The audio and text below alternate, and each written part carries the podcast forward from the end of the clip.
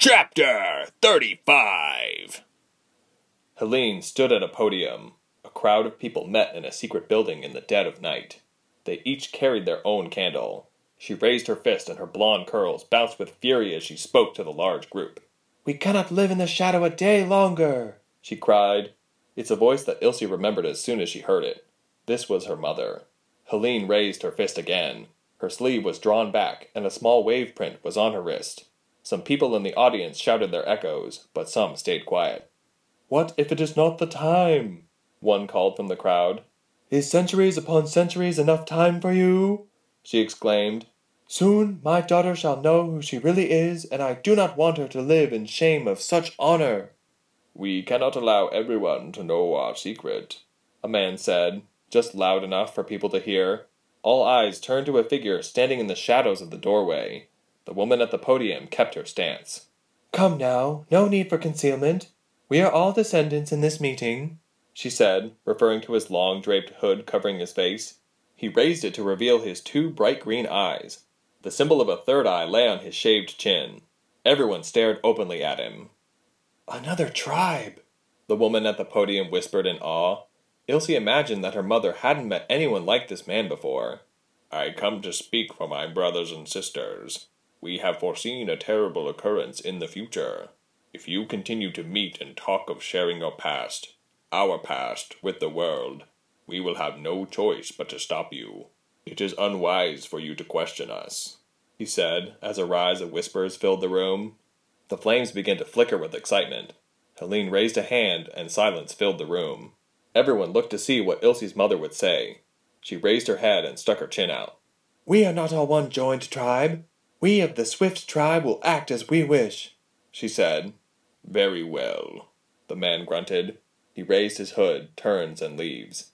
Then quietly, yet heard by many, he said, While you live in ignorance, your last moments will be full of horror. You will know that your children and neighbors will be the one to pay for what you wish to do. The woman frowned at the mysterious man's exit. Her face suddenly contorted and swirled into a new image. It suddenly became the image of a vast and beautiful field. Ilse realized she was herself. She was reliving her moments as a child. She looked at herself and realized she was wearing her favorite dress that day. The vision swirled again, and Ilse followed her mother as her normal grown self as her mother walked home from yet another meeting. Ilse didn't know how she knew, but she was sure of it. The sun shone brightly and everyone was about like normal. Helene's blonde curls bounced up and down. She looked like she was hurrying home, as though she was upset by something. Suddenly, dark clouds began to form.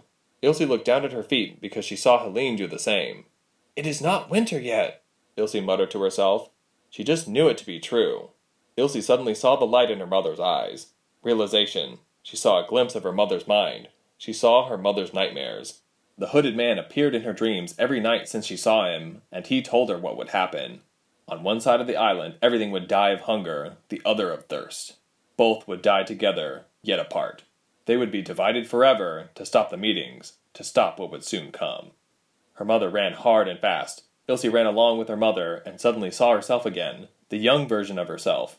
Ilse cried with Helene in unison, Ilse, it is happening! In her dream, the hooded man, along with the members of his clan, called a terrible and ancient spell, one that could not be undone without great power. Ilse ran to the small version of herself to comfort the girl, she couldn't remember if she was herself, the small one, or the mother in the dream. But at that moment she was holding the little girl and rubbing her stiff hands against the two small bare feet. Helene came running, but the wall shot up a few inches in front of where she stood. As Ilse watched the wall shoot up in the sky, she held the little girl and shivered. Her eyes circled about and saw a world that she grew used to, a world full of ice and cold. Ilse cried out for her father, in harmony with the little one. She waited for him to fix everything. Ilse woke up with tears in her eyes as they fluttered open. It took her a second to recognize that she was still at the cottage and her leg was still on the mend. Gilly and Giselle were already out of the cottage and working. She could hear them humming together. This dream kept coming to her, even after weeks of being in the cottage. She grabbed her mother's journal, a quill, and ink placed nearby, and furiously wrote down everything she remembered from the dream before the images melted away. With each time, a new detail surfaced, and she struggled to connect all the pieces into a great whole. She then included, It's impossible. I tried talking to her, bribing her, with what little I can promise, and begging her to help. Maybe it's my own selfishness, but if she is who everyone says she is, who's to say she could end this war within a year? Or what about a day? She's supposed to have the power to do something and she just laughs. Mama, her laughter is infuriating. It was by a major miracle that I was even able to find her so quickly, and now she's refusing to join Ladala so the war can end and I can go rescue Papa. I hate depending on people to get where I want to be, and I hate being lame at the moment. I don't have a moment's chance if we're attacked. So, what's keeping you from home? Ilse asked. Don't you miss your family? It's complicated, Gilly replied. It's not safe where I used to live. Gilly was helping Ilse practice walking with both legs from the cottage to where Crescent slept in the small field of grass. Ilse was wobbly, but getting the hang of it while Gilly stood by in case something went wrong. Why? Because of the wall? Ilse asked. Well, there's that, but then there's. Hey! Gilly exclaimed. Her hands flew to her mouth as if she caught herself swear. How did you? How did I know you're a horrible liar? Ilse laughed. You've got two sisters that I've already met Reshma and Ophelia. The family resemblance is strong. You know Reshma? Gilly exclaimed. She grabbed Ilse by the waist and hugged her close. We thought she was left behind in Taija. She was, but now she's out here looking for you, Ilse said, folding her arms over her chest. And it's likely that she's looking for me since I passed the time we were supposed to meet and keep traveling. Stay close to me and I'll make sure you two are reunited. Gilly's face pinched as her eyes filled with tears. Ilse couldn't quite tell if the young girl was happy or sad. I'm so happy she's okay, she said. I've been worried about what the soldiers might have done to her. Well, what happened to the rest of you? Ilse said. Your parents? Siblings? I forgot how many there are of you. Gilly chuckled and wiped her eyes dry as she said, We were taken on a boat in a dock somewhere. I couldn't even tell you where because I don't know the geography here. Plus, we were blindfolded and kept below deck for most of the time. We were taken to some camp, Ilse could tell the story was hard to tell and put her hands on Gilly's shoulders and brought her in for a hug. The Ilderim are terrible, Ilse said. No doubt about it. I'm so safe here with Giselle, Gilly said into Ilse's neck. If I leave, I know they'll find me. They'll take me back. Would you feel safe with Reshma protecting you? Gilly shook her head. I'm not really sure. You know enough about Giselle to understand that she is very powerful. Well, for an old lady. Just think about it. Ilse said. What's the point of worrying about your family's safety if you decide never to be reunited with them? Gilly's lips spread into a thin line as she and Ilse found themselves back at the cottage. Ilse lay on her back again and thought about her father and wondered what it would be like to finally see him again and know what happened to him. Maybe tomorrow I should tell her about what happened to Ophelia, Ilse thought as she limped back inside the cottage. Giselle, I must ask you something, Ilse said, she was sitting down and helping the woman pull weeds from her garden. Ask away, dear one. Do people often have visions in your care? Ilse looked at her from the corner of her eye in hopes of catching a reaction. The woman didn't appear phased. It depends, she said simply. A lot of things happen in that little cottage. It depends on if the person is wounded physically or emotionally. Have you had visions, girl? I'm not sure, Ilse said. I've just had the same dream each night, and it gets more clear with each night. It's something that happened to me when I was a little girl. What I remember is fleeting, or details that my father shared with me. But what I see is something that no one else was there to see. It definitely sounds more important than just a dream, Giselle nodded. Did you do that? Ilse asked. I usually never remember my dreams, but these are so clear. Did you give me something to help me remember? Giselle shrugged. It's my job to give people what they need, she answered. Those things go beyond bandages and a warm meal. My property happens to be conducive to mental and spiritual healing. Can you help me make sense of certain details? Ilse said. Do you interpret dreams? If it's a vision of what you've already experienced, I don't have to interpret. I can just tell you what you need to know.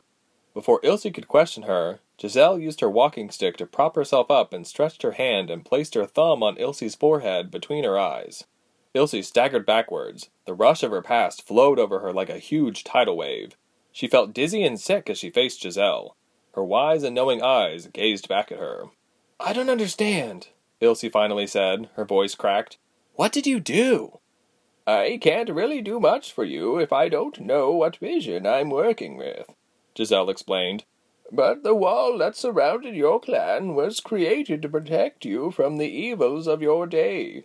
It was meant to keep your powers secret from the Eldarim. Giselle noticed that Ilse was trying so hard to keep her emotions in check. Her face flushed red, and a tear raced down her burning cheeks. The vision of the event shook her up all over again. What was so bad in the future that the hooded man and his tribe created that stupid wall?